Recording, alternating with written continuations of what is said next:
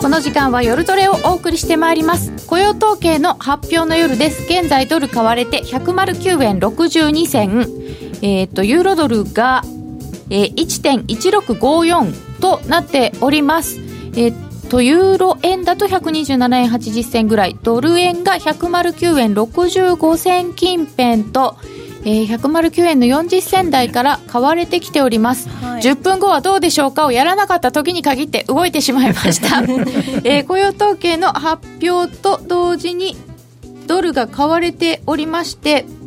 ああまだ結果が入ってこない。これはトランプさんが楽しみにしているってツイートしてたのと何か関係があるんですかね？やっぱり関係あったんですよね。多分ね。知ってたわけ？ただのブラフじゃなかったんですね楽しみにしてる数字が出た。それ。誰かが何か言ったのかね。109円の60銭台までドル上昇となっております。雇用統計の発表の夜です。皆さんと一緒に戦略を練っていきたいと思います。今日も夜トレは FX 投資家を応援してまいります。ノーディーとそしてスタジオには柳沢博さんです。よろしくお願いいたします。よろしくお願いしますまだ私の手元で出てこないんですけどなぜ？どうして出ないんだ？えーとですねいつもですねもうちょっと早く出てくるんですけどえ？5月雇用統計非農業部門雇用者数22.3万人の増加、うん、あちょっと上回りました、うん、えでも平均時給はえっ、と0.1%前月比、う。ん、労働参加率は？あ違う。違いますね非農業部門雇用者数は22万3000人の増加と予想を上回りました。で、109円の60銭台にドル上昇となっております。ドル高です。えっ、ー、と、失業率3.8%。あ、やっぱ下がってるんだね。下がっております。予想3.9だったので、これって結構久々のまあまあいいんですね。両方ともいいということだからね。ですよね。まあ、平均時給の方はもうみんな諦めてるんですよ、うん、でも前月も失業率はね4%切ったのですごいって話をして、うん、お平均時給が前月比プラス0.3%ですね。予想を上回って。うん、上回ってる。という結果が出てまいりまして、ドル買われました。え、そうすると、今回はちょっと文句なしにいい数字になりますかね？まあ、まあいい数字なんじゃないですかね。うん。まあ、これはまあ、問題ないですね。これはことは？株に影響してきたりはしますか、まあ、株もプラスに判断するでしょうね。これでね、金利が跳ね上がるとまたちょっと問題なんでしょうけれども、アメリカの10年債利回り、時間外で見ますと、あー、2.917、ちょっと上がってますよ。うん、でも2.9だからね。まあ、3.1までいってますからね、うん、あんまりびっくりしないでまあでも2.91、ね、まあ 5, 5ベース差半ぐらい、まあまあそれなりに売られてはいますね。そうですね、はい。えー、ということで、えー、結果が出てまいりまして、雇用統計、おおむね良い数字となったようです。この後もじっくり柳沢さんに伺ってまいります。この番組は、真面目に FX、FX プライム by GMO の提供でお送りいたします。改めて今日の結果を振り返りましょう。アメリカ5月の雇用統計、非農業部門雇用者数は22万3000人の増加と予想の19万人を上回りました。えー、これを受けて10年債利回りは2.91%台、えー、ちょっと上げ幅を拡大となっております。えー、失業率低下、時給上昇ということですから、なかなかいい数字になったようですが、あ、雇用統計忘れてたっていう方がいらっしゃいましたよ。実は中にもいました。私ですね。そうですね。1日だっていうのがね。忘れてたんじゃないですよ。1日だとないのかなって思った。あ、そうかそうか。3月とかだと前月分が短いから1日だとなかったりしますよね。うん、うん、うんうん。そうなんですよね。これがね、ちょっと分かりにくいんですよ、アメリカの雇用統計ってね。えー、失業率3.8%、えー、っと、U、U6 っていうんですか、はいはい、の失業率が7.6%などと。U6 もだいぶ下がってきましたね。では、この結果を受けての動きですけれども、はい、現状のところはちょっとドル買いになっていますが、あ、でも、109円の54銭と、まあ、なんか伸び悩んでるでしょ。伸び悩んでますね。これは、いつものことですね。いつもと一緒になっちゃうんですかね、これ。いつものことになってきましたね。なっちゃうんですかね。まあでも8時が109円の10銭台なので、そこから見るとちょっと上。まあまあね、それに比べればまあ、数字が出る前に比べれば高いと。超短期で言うと、こう、ここ、数時間は右肩上がりみたいな。はい、超短期ですね。今日は戻してるよっていう感じですかね。で、えー、まあ雇用統計を受けてというよりは、最近は気になったのは、やはりイタリアなんでしょうか？そうですね。どうしてもも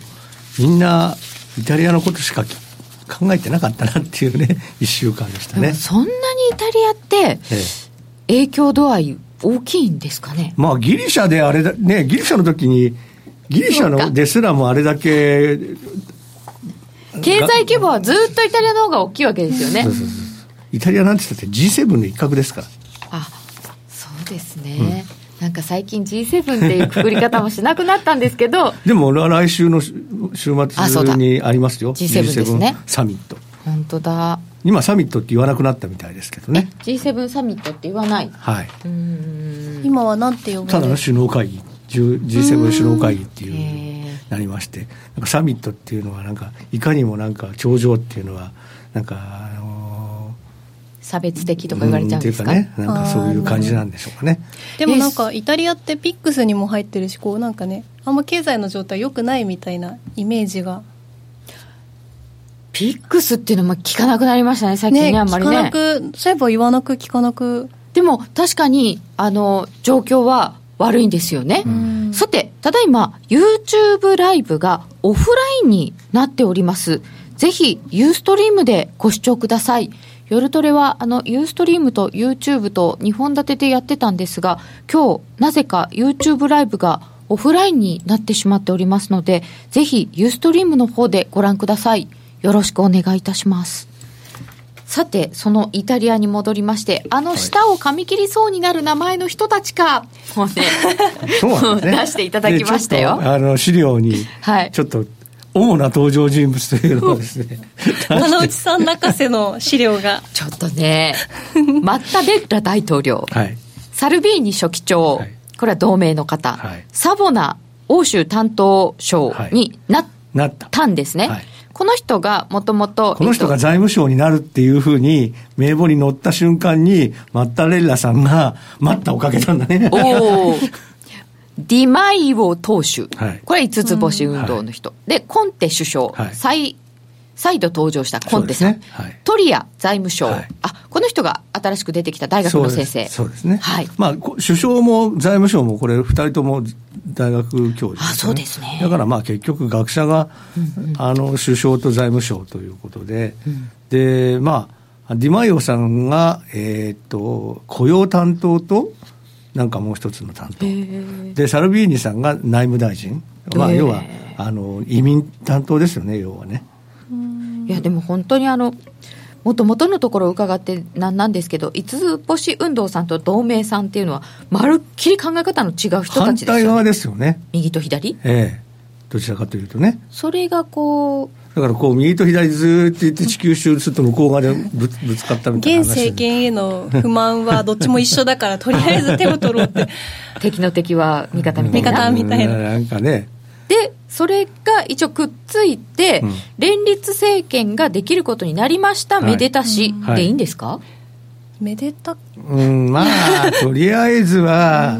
ただ要は今回ディマイオさんがずっと言ってるのはあのユーロから離脱するという公約は今だ、今のところやってないというふうに言っているので、でその辺はまあサルビーニさんも、まあ、あの折れてですねあのユーロからの離脱っていう話には、まあ、すぐにはならないだろうというのが、まあ、大方の見方。ユーロ離脱なんていう話にならなければ、一旦収まる、うん、うん、ということなのかな、ただそうは言いながらも、要はその380億ユーロでしたっけ、あの債務免除を、はい、要はだから ECB に求めるとかっていう話がありますから、ね、あの辺が また、あの、こう、出てくると、ぎくしゃくする。それからやっぱりこのサボナさんっていうのが、欧州担当省っていうのになったんで、うんこの人ちょっと81歳だったかな。結構、な顔見てもこわもてですよね。ね頑固やじ。頑固じいさんみたいな感じですよね。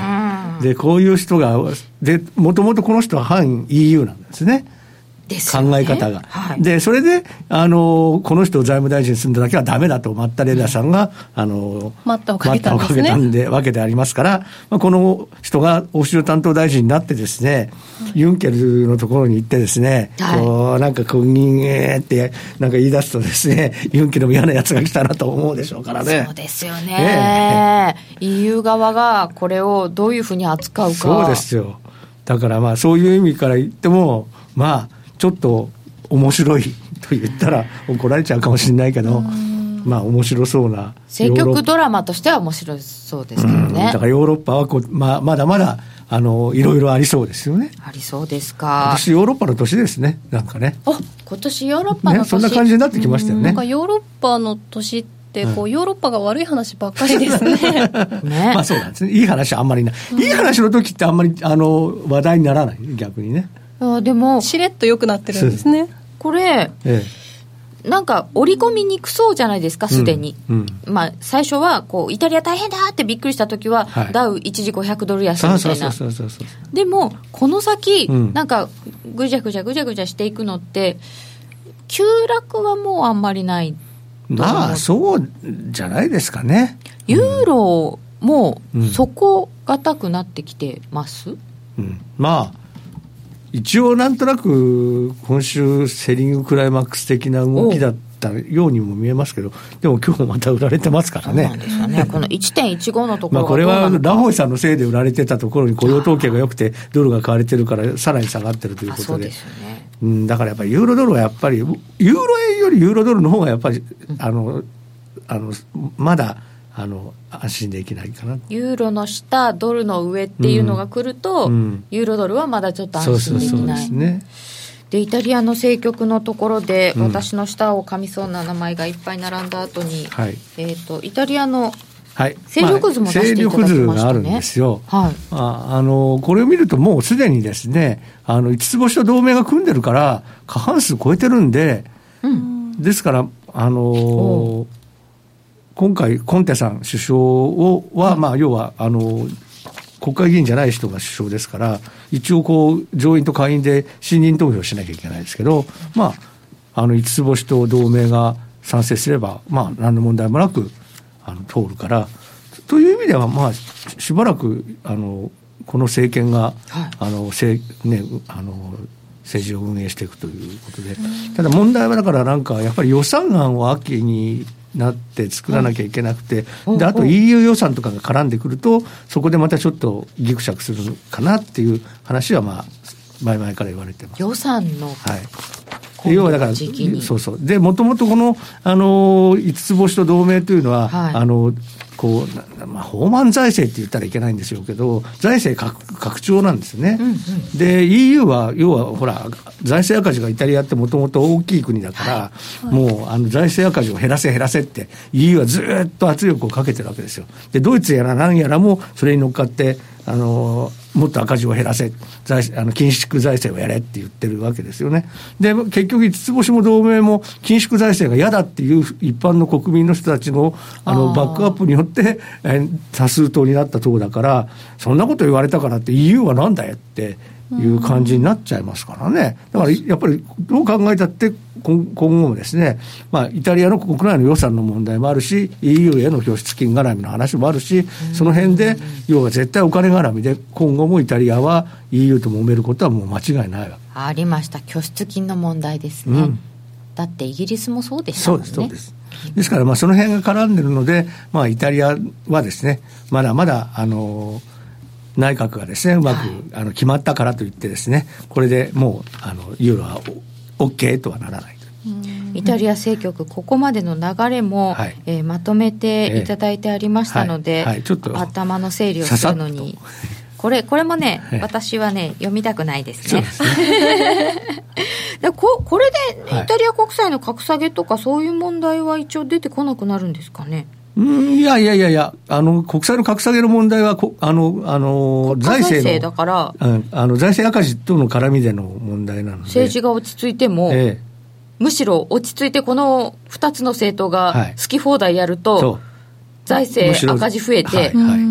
国債格下げとかはあるかもしれない。可能性はあるかもしれないです。と、イタリア国債はまた不安っていうこともありえるかもしれません。はい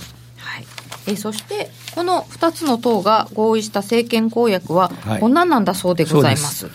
まあ、これはあの失業者に月780ユーロ、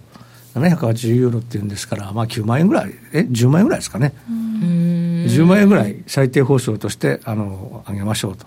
いうことのようですね。それから法人税と所得税を減税するって言ってます。で、これも15%、20%で2段階で簡素化しますよというようなことのようでしてですね、結局税、減税したら、やっぱり財源、そうですよね。また財政赤字が減る、あの、増えるわけですから。アメリカだって減税するときに財源がないってあんなに言われたのそう。でイタリアンってもともとほとんどが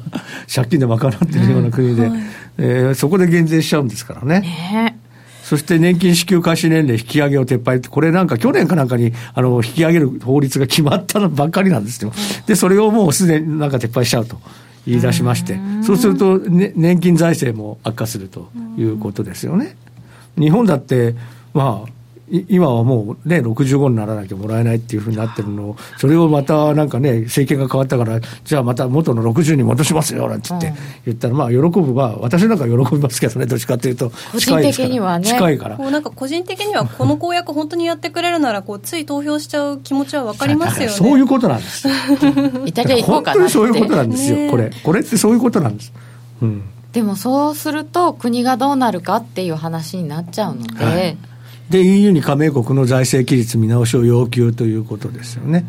で、あとはただね、偉いのはね、議員の、議員数を削減する。そして歳出を削減すると。下院を630から400、上院を315から200に減らすと。これ、日本でも日本もやればいいのにね、と僕は思いますね。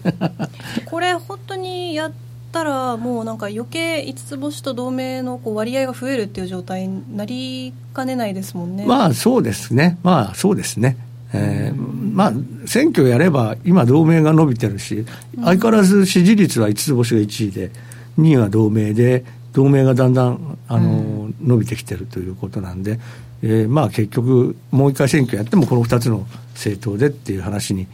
まあ多分なるんでしょうそうですよね、うん、再選挙になるかもって言って株価を下げてた時は、はい、再選挙すると、もっと増えちゃうから、はいはい、もっとポピュリズムになっちゃうっていう話でしたね。でここの対ロシアの制裁解除っていうのは、ええ、これもだから要は EU に対して反対してるってことなんですよ。だからもう EU の言うことはなるべく聞きたくないということで、すべて押し通してるというところがあるんですね。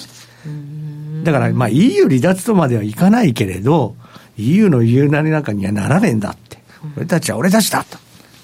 誇り高きイタリア人だと。いろんな国が言いたいんですよね、うん、ちょっとそれはありますよね、まあ、ギリシャだってね、そういう部分もありましたからね、ただギリシャはさすがにあまりにも あの経済が悪すぎて、はい、もうとても立てつけなくなって、結局最後はこうやって万歳。でしょ。ね、うん、まあ、イタリアはまだ万歳するほど悪くないっていうことなのかもしれないです。けど、まあ、あとまあ国がでかいですからね。ねユーロ離脱問題ですが、イタグジットっていうのか、あのイタリーブって聞きました。あそうですか。イタリーブ。イテグジットって言ってましたけどね。イテグジット。ああ。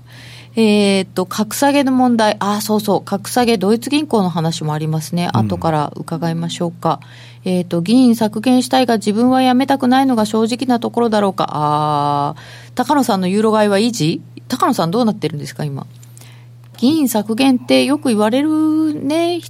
人口1人当たりの議員数勘定すると日本はっていう数字になる。うん。子ども手当。ああいろいろありますそういうのね。でイタリアのユーロ離脱問題なんですが、世論調査したところ、ええ。人々は一応ユーロにはそうですね。世論調査ではユーロ支持が、えー、ピピーポリというところで、調査では72%がユーロ支持ということで、離脱支持は23%しかいないということですね。ユーロメディアというまた別のところの世論調査だと、ちょっと下がりますけれども、残留支持は60%、それでも60%ですから、で離脱支持は24%で、まあ、離脱支持の方はほとんどどっちも変わらないぐらいですよね。そんなにいないってことですか、ね、だから、やっぱりもうユーロ、ユーロできて、かれこれ20年なんですよ。20年ですか。かれこれ20年なんですね。で、キャッシュが、あの、まあ、流通し始めて18年ですから、まあ、もうほぼ、ユーロが普通になってますよね。そうですよね。イタリアと違って地続きの部分がこう多いというか。イタリアと違って？イタリアイギリスと違って？そうそうそうそう。だからもう、ね、日常に溶け込んでたりして、ちょっと隣って買い物行ってくるわとかがあるから、うん、なんかこう自分の日常の生活って考えたら全然ね普通に。ユーロになってる方が、うん、そしてイタリアでは国民投票の実施が禁止されているんですか？はいですから、あとは、その、要はイタリアのユーロ離脱問題で、ユーロを離脱するとか EU を離脱するっていう、その、イテグジットですよね、さっき言ってた。はい、ブレグジットのようなことが起こるんじゃないかということが、が結構懸念されてるんですけど、実はそれはイタリアではかなり困難なんですね。で、イタリアの憲法第75条では、国際的な条約などの扱いに関する国民投票の実施を禁止っていうふうに書いてあるんです。だから、結局そうすると EU を離脱する、それからユーロを離脱するためには憲法の改正が必要と。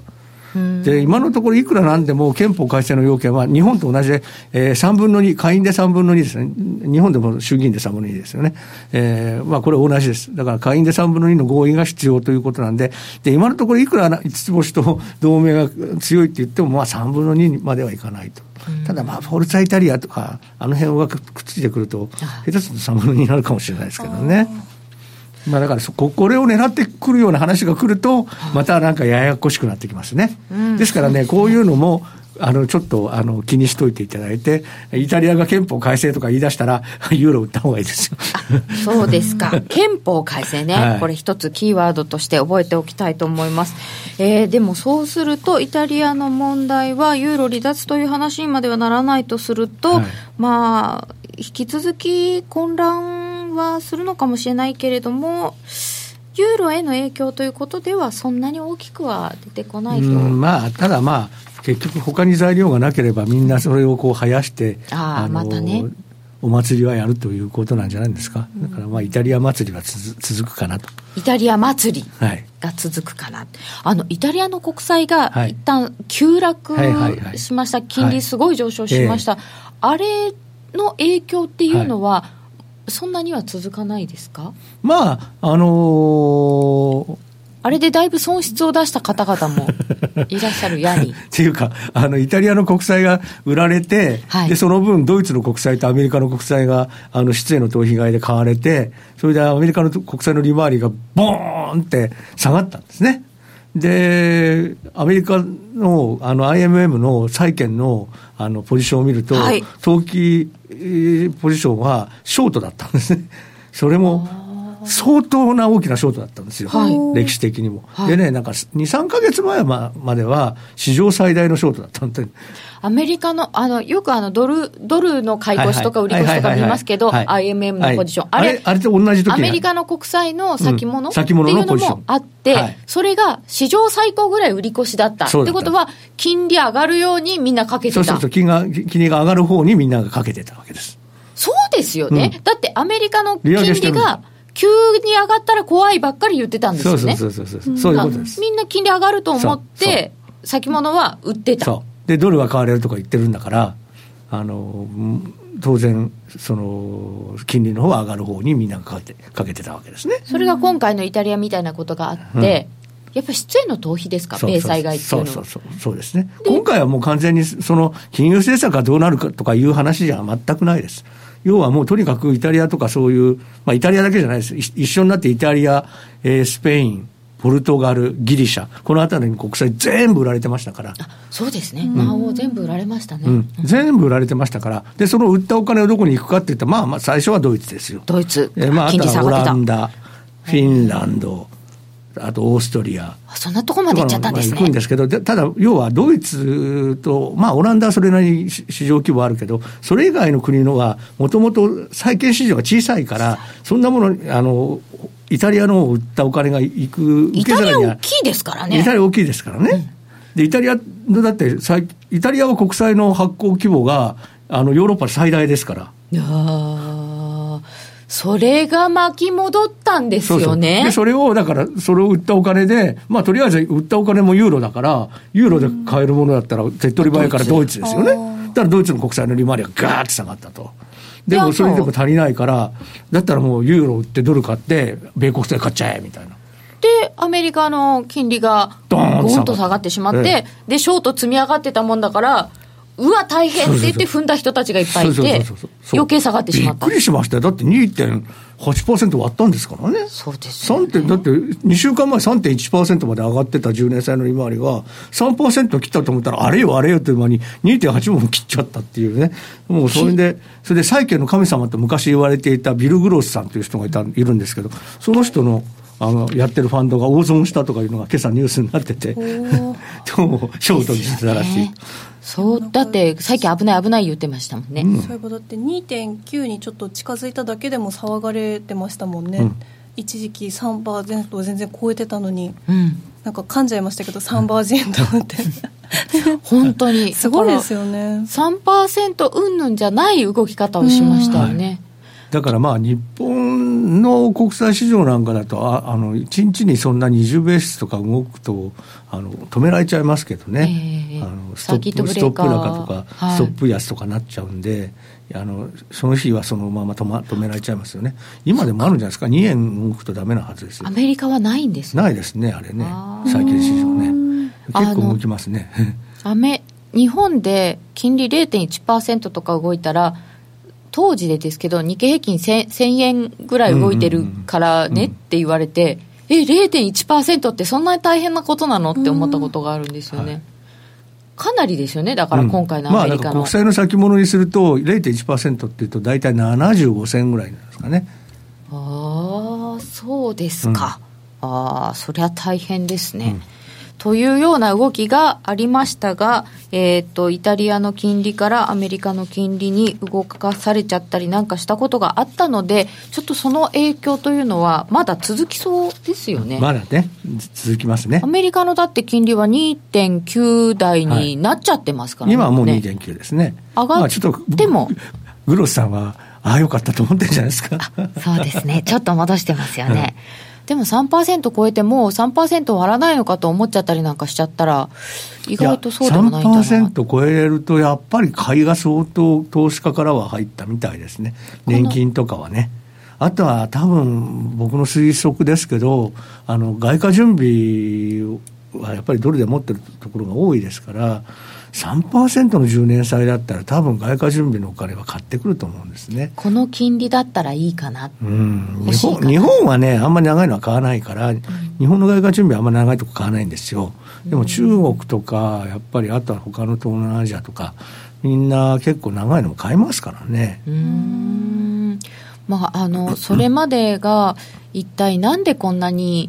売られてるの？って言ったら、日本勢だったっていうのが、ありましたけど、それがまあ2月の話ですね。結局、需給だった、はい、で今回も結構、需給面が。まあ、需給ですよね、まあ、債券って結局は需給だって、まあ、債券債券ディーラーはみんな需給しか気にしてないですから、やっぱり需給需給なんですね。と3%になったら、やっぱりそれなりに買い需要は出てくる。出てきます。っていうことだとすると、そんなにゴンゴンは上がんないってことですよね。はいで、あとね、あの、まあ、為替なんかで言うと、要はスワップ狙いっていうじゃないですか。で、最近はやっぱりその、高金利通貨でトルコリラだとか、メキシコペソだとかっていうのが、まあ、それなりに人気になってますけれども、まあ、でもやっぱりああいう国って、なんか政治的な問題がちょんと出ると、急に債券、あの、通貨がガラガラガラガラって、あの、急落しちゃうじゃないですか。崩れちゃうじゃないですか。で、そうなってくると、じゃあ今、じゃあ、金利が欲しい人、じゃあ何買うんだっていうこと。ドルじゃない。そうです。むしろなんかちょっと安心して金利も狙えて。そう。こんだけ流動性があって、うん、安心感があって、うん、それで3%なんだね。そうそうそうそうあとは短期金利だって今もう2%ぐらいですからね。あそうそうそうそう。短期でそうですもんね。今もう短期金利2%ライボがどんどん上がってるんで、うん、あの2%ぐらいになっちゃってるんですねでだからもうそういう意味ではあの、まあ、スワップはねオーバーナイトの金利なんでそこまで上がってないですけど、うん、でも、えーと、あと1回あと2回利上げすれば2%短期になりますからね。あと2回利上げすれば、その利上げの状況も後で聞かなきゃいけないんだな、はい、そうそう、利上げについて。えーと、そして、えー、債券の神様まで損する相場か、帝王はどうなってるんやえー、ドル円雇用統計発表後の高値抜ける、今109円67銭、69銭までつけた。うん、ね、抜けましたね。じゃあ今夜のどっちはまあもう特に過ぎてるけど、はい、ややってたら今日は上でしたね。ねしっかり。横ばいばっかりとか言って。そうそうそうそう。珍しく。やらないと本当に変わるんですね。ですね。失礼しました。どうせ、どうせ横ばいだよなんて思ってるとね。ねえ。米債が3%つくなら買いたくなりそうですね。損切ったら戻る法則発動。えー、イールドカーブのフラット化がまた騒がれそう。ああ、そうですね。で、えー、先ほどもちょっとお話いただいたんですけれども、はい、もう一個、スペインもあったんですよね。はい、で、まあ、もうすでに不信任投票がもう終わってしまって、はい、可決してしまって、首相も交代してしまいました。ね、首相の交代まで。はい。もう起こっちゃいました。で、総選挙するかの決定権はラホイ首相が保持していたので、ラホイさんが総選挙するとは言わなかったので、結局、ただ彼が辞めただけで、首相が変わっただけで終わったということなんですけれども、じゃあ、これは思ったよりも、えー、ななんていうんですかね、おとなしく決定まあ予想通りなんですね。で、で、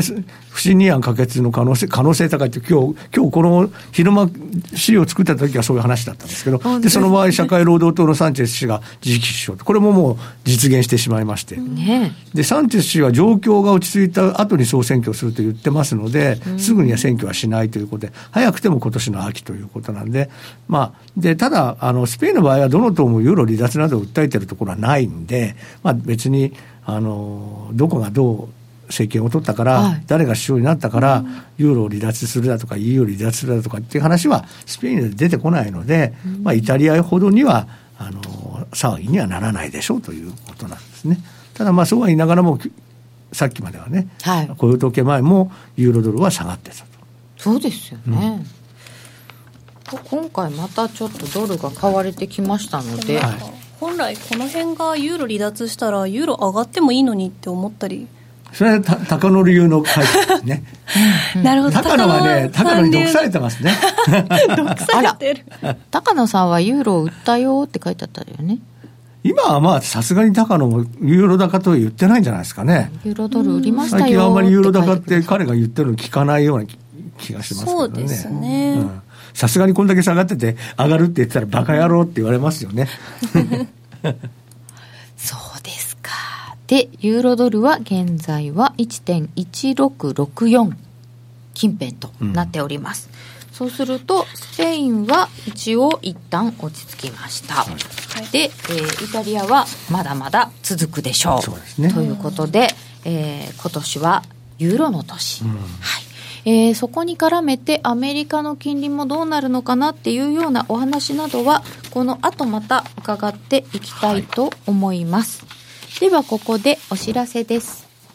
約定力で選ぶなら FX プライム by GMO レートが大きく滑って負けてしまった、システムダウンで決済できず損失が出た、などのご経験がある方は、ぜひ FX プライム by GMO のご利用を検討してください。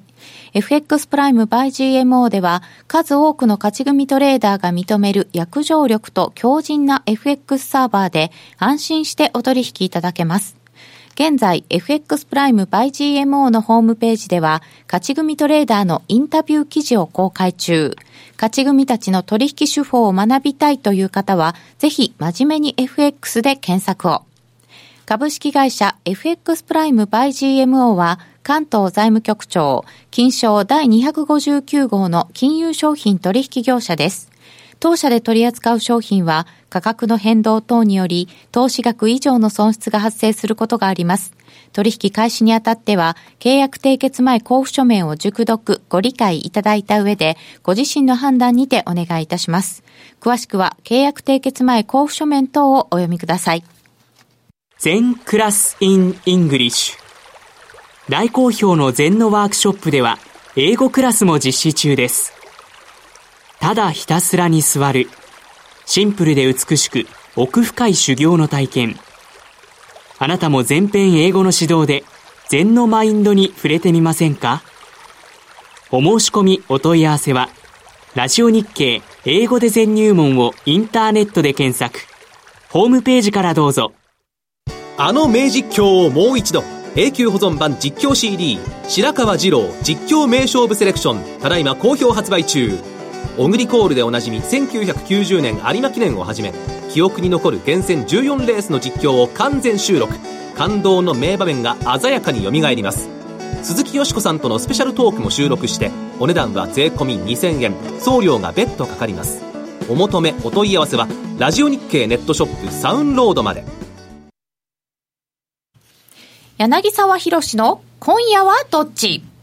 ここからは FX 取引を真面目に、そしてもっと楽しむためのコーナーです。引き続きよろしくお願いいたします。ます。今夜はどっちと言っても雇用統計が出てこんだけ上がってしまいましたので、はい、今夜はどうなんですかね、この後は109円の69銭ぐらいまで、うん、おまあ、あとこれで ISM が強い数字出れば、もううもう一吹きですね。ああ、そうだ、ISM ですね、この後、ね、そうしたら110円乗せるかもしれないですね。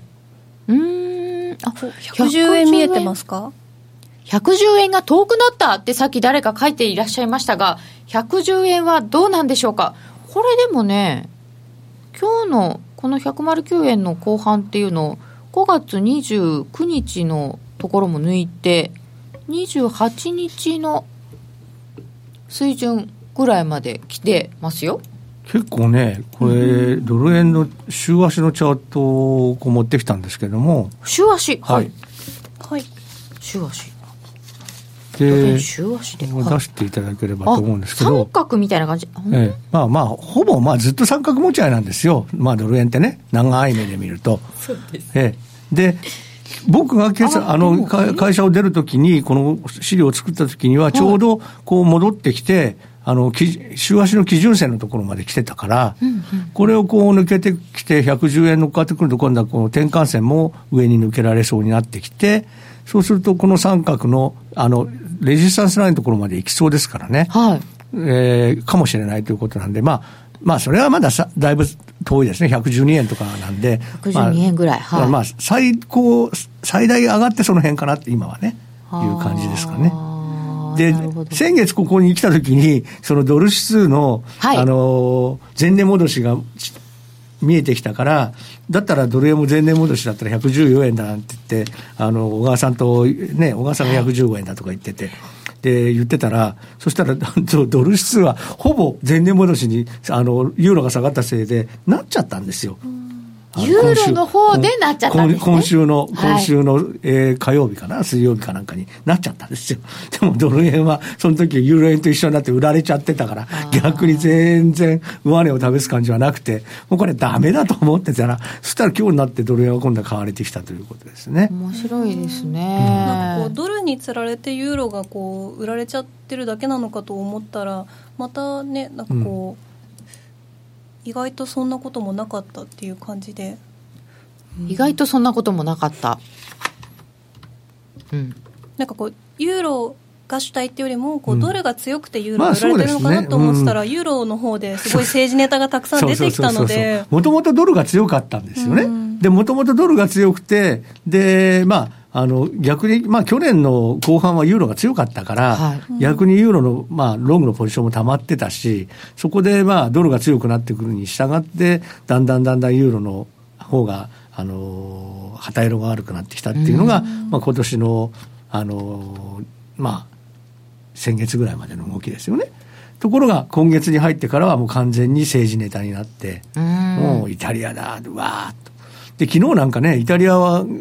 は国債が買い戻されて、まあ、ちょっと一段落だなと思ったら、トランプさんですよ。トランプさんですよ。さて、貿易摩擦でございます。この問題は一体どうなるんでしょうか？トランプさんですよ。ねトランプさん。米国は EU、カナダ、メキシコに対しアルミ鉄鋼関税の猶予措置を撤廃すると、実質実施は本日深夜と昨日言いましたから、はい、まあ、もう、その、撤廃されてしまいました。されてしまいました。一時猶予だったんですもんね。はい、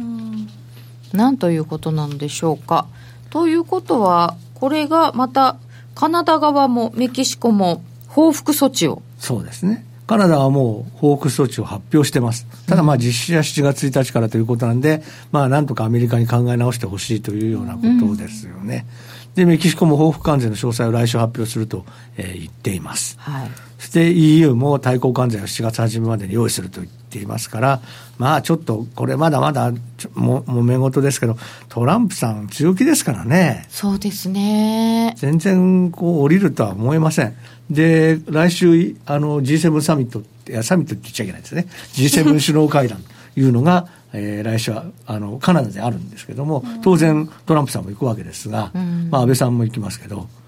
で、その前に安倍さんがトランプさんにあのまずワシントンにて会って、日米首脳会談をして、翌日に2人で一緒に行くかどうか知らないけど、あのカナダに行きますよね。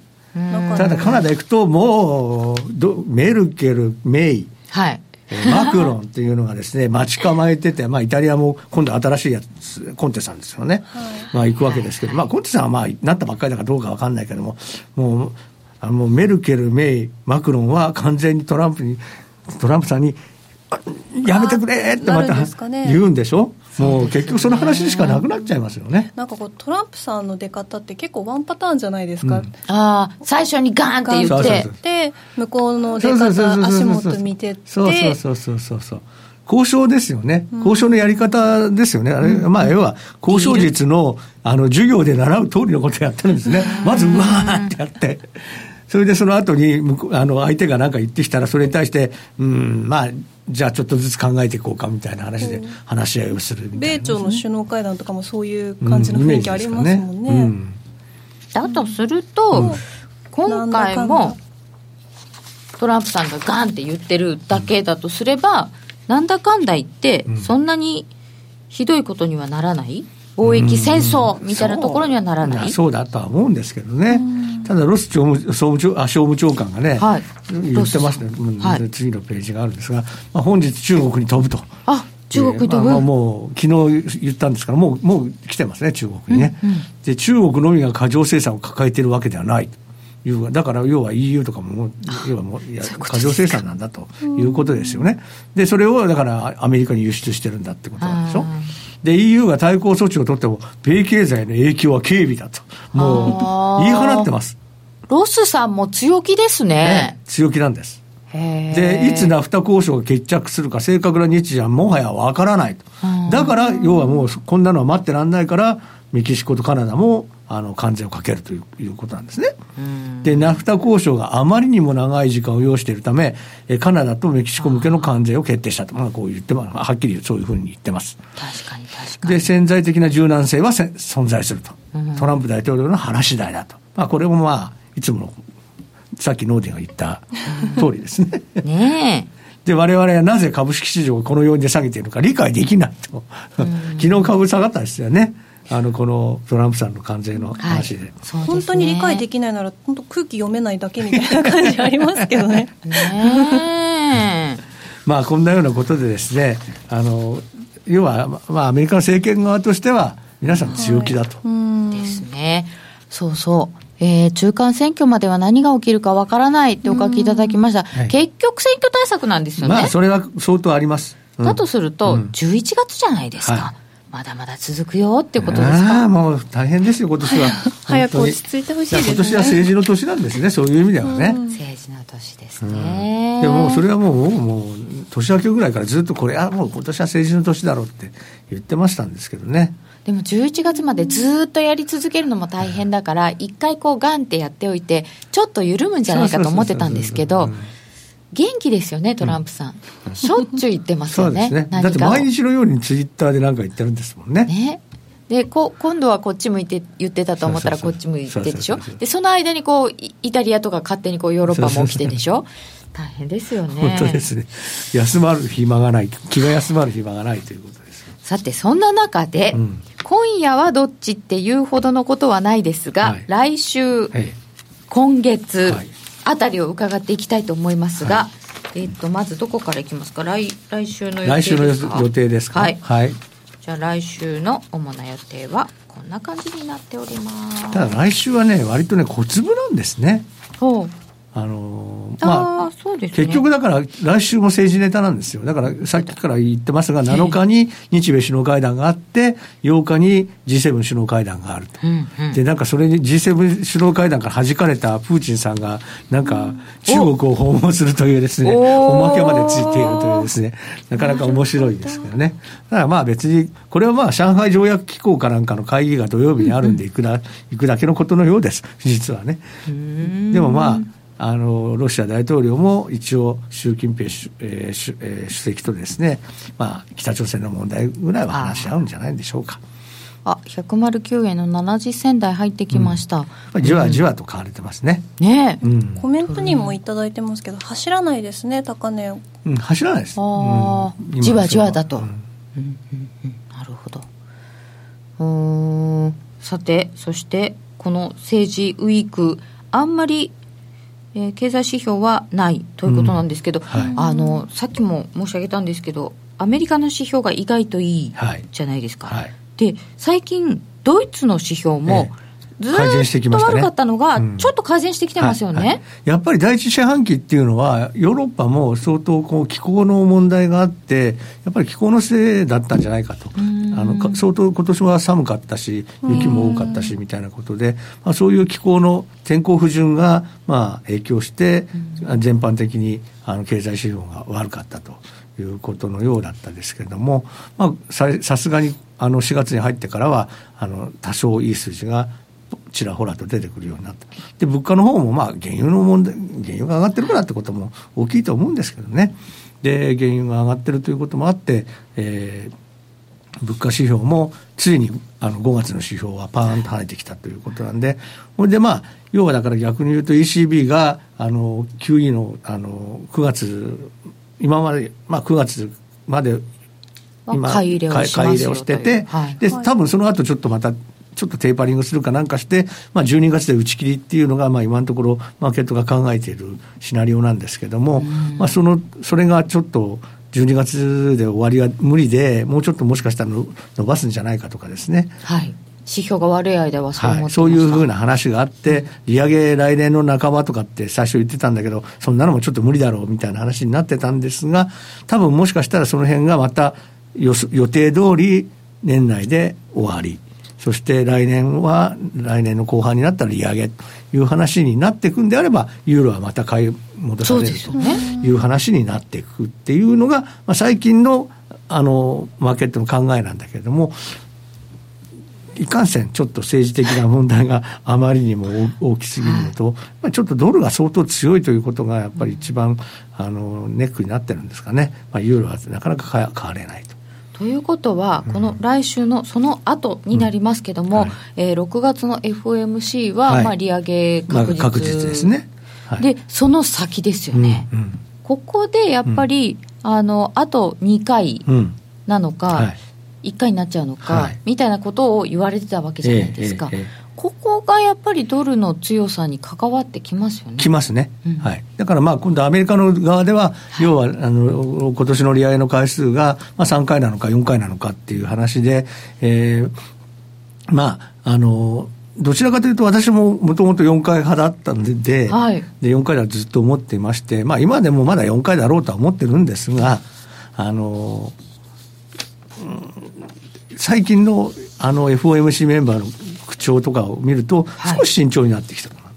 ああそうですね、うん、中立金利そうそうそう、中立金利をやったら口にするようになってるね、うん、みんなで。そうです、ね。ということは、中立金利っていうのは、要はもう、上げても下げなくても、ちょうど、ま、あの経済状況が安定するっていう、そういう金利ですから、はい、だからまあその、その金利がもう近づいてるというのは、みんな認識し始めてる。でもブラードさんなんか今朝、あのもう足してるとか言ってましたからね、すでに中立金利足してると、だからもうこれ以上利上げしなくていいっていう言ってましたからね。ブラードさんですからね、ね。っていうのはあるかもしれませんけど、まあね、うん、そうそうそう、一番ハト派だからね、今ね、あの人が。でも、もうもう達してるっていうことはあとやんなくていいってことですよ。そうそうそうもう利上げなんかしなくていいってことですよね。むしろ何かあったらこれから利利下げですよね。でもまだそこまで言ってる人は誰も彼しかいないですからね、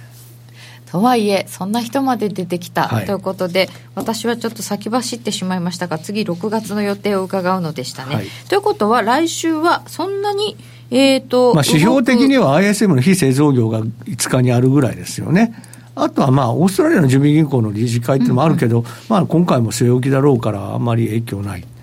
うん、あとはまあ、この製造業とサービス業の PMI の、はい、これ製造業じゃないですね、ただのサービス業ですね。サービス業の PMI の価格あこれはそうか中国の方は両方出るんです、ね、中国は両方出ますかね、はい、でユーロ圏は5月サービス業だけですね。確保値ということですかね。と来週に限って言いますと、うん、ドル円はこの政治ネタがなんか起きない限りはあんまり動かないですか？そうですね。まあだから ISM の非製造業とかまあ強くて、うん、まあアメリカの株がじわじわ上がっていくような動きであれば、はい、まあ株につられて少し円安という感じ。だからじわじわと円安という感じじわじわと円安、うん、ドル円安どのぐらいまでさっきの週足で言うと1週間だからどう112円のところがまあ線がありますけどそこまではいけないでしょうから、まあその先週の高値111円、あ5月の21日の高値が111円台の40銭ぐらいですよね。40銭ぐらいです。はい。だからそこがまでいけるかどうかですかね。111円の40銭ぐらい。まあでもまだちょっと遠いね。そうですね。今見るとそう見えますけどね。でもまあ勢いがつけばそのぐらいすぐ行くんですけどね。そうですよね。今日だって、昨日今日だって結構上がってますからね。そうなんですよ。意外と来てるんですよ。で、なんかまたね、先週も IMM の投機筋が円ロングにまた変わってましたからね、少しだから、うん、ロングの方向に、円ロングの方向に、えー、あ、いや、ごめんなさい、円ロングじゃないや、円ショート、円ショート。に変わってましたから、はい、また円ショートの方に、あの、積み増してるのかもしれませんね。まあ、ドルロングですよね。ああ、でも、冷やしで見ると、うんなんかこれ、結構線がいっぱい絡んだところあたりまで来ましたね、ねうんうん、だからここが正念場ですよね、だからやっぱり110円に乗せられるかっていうのが、やっぱり正念場にまたいつものごとくですね、はい、なってると。なるほど、えー、ということで、来週はそうすると、あとはユーロですよ、はい、ユーロはどっちなんですか、イタリアもスペインも一旦通過。うんはい。ということは？でもユーロは変われない。ですかね。変われないんですか、これやっぱり。今も、今少し変われてるんですか、少し戻ってる、そこは打ったんですか、今日ユーロドルは、21時30分の1.164ぐらいが、ひげになってるんですけど、ね、今、1.167ぐらい。まあ、あまり動いてないっていうか、元に戻っちゃったって感じですかね。そうですね。1.16はあまり売りたくないんですかね。でこの週足、ユーロの週足は、まあ、持ってきましたけども、週足で見ても、この、えー、2017年の1月からのサポートラインというのがありまして、ちょうどこの今週の安値がですね、そのちょ、まあ、一瞬下抜けたんですけど、なんとなくこの線が、あのサポートラインになってるとか、だから今週の安値圏っていうのが、111.15あったぐらいのところっていうのが、やっぱり結構硬いのかな、1.15の手前か、割る手前のとぐらいのところがちょっと硬いのかなっていう。4月あたりの高値からのサポートラインも、そろそろな位置にあるんですね。はい、どっちもある。うんということは？でこのレジスタンスラインは、冷やしでは一旦今日抜けてるんですけどね。この逆にこのまだ週足ではレジスタンスラインですね、うん、ああぬえー、これ。じゃあ今夜次第っていうところがまたあるんですかね、うんはい、抜けてくれば、うん、ちょっと違うかも。だからこれだからレジスタンスラインを週足が来週とかにもまあこの感じで今日高値圏で終われば来週は自動的に抜ける可能性があるから、うんそうね、そうなるとちょっとユーロも底打ちっていう話がまあ少しテクニカル的には出てくるかもしれないですね。うんまあでもあの11月のところの1.15をちょっとですけど割っちゃったわけじゃないですか、はいはい、これななんかこう三尊みたいな感じにも見えなくもないみたいな、うん、作りにいってるかなみたいな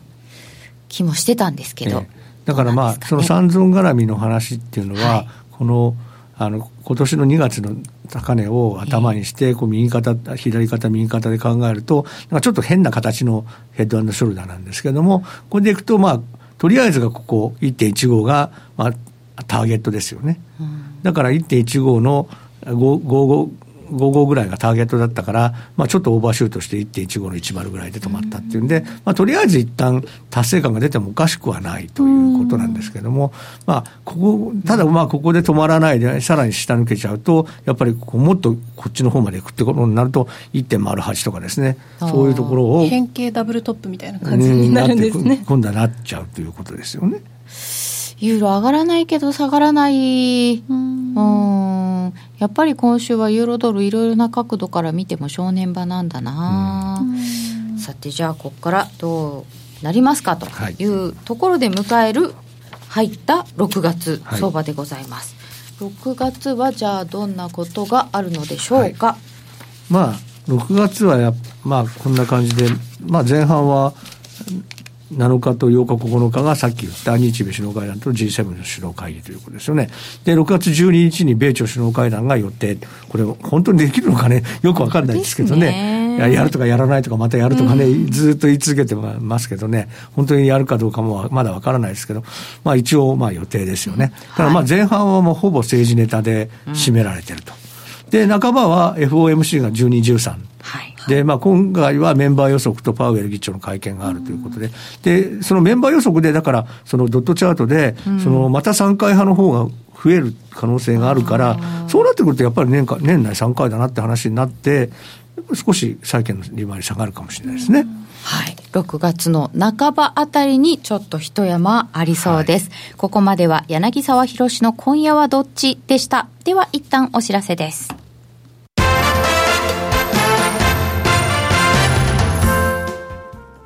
聞く60秒競馬クイズ。ラジオ日経の小林正美です。今週は春のベストマイラー決定戦安田記念が行われます。ブラックホーク内を待ったブレイクタイム。2頭後ろ開いている。大外大外。ブラックホーク快勝だ合輪ブラックホーク。ブラックホークです。2001年の勝ち馬のブラックホークと同じく直線一気の追い込みを決めて日報帝王を差し切った1987年の勝ち馬は何という名前の馬だったでしょうか。正解は競馬実況ウェブの中の挑戦聞く競馬クイズで発表いたします。どうぞ6月もラジオ日経の競馬中継でお楽しみください。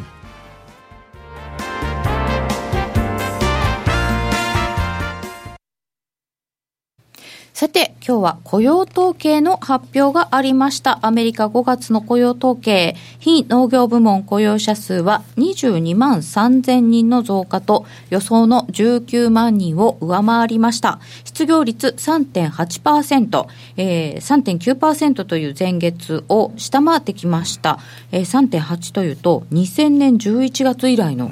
低水準だそうです。え時給の伸びも0.3%と前の月よりも伸びました。予想よりも良い数字となっておりました。これを受けてドル円買われて109円70銭ぐらいまでありまして現在109円の60銭台となっております本当に動かない動かない言ってるとちょっと動きましたねそうですね、まあ、珍しく堅調になった ね。えー、ということでドル円も割と上がってきたという水準でした。10分後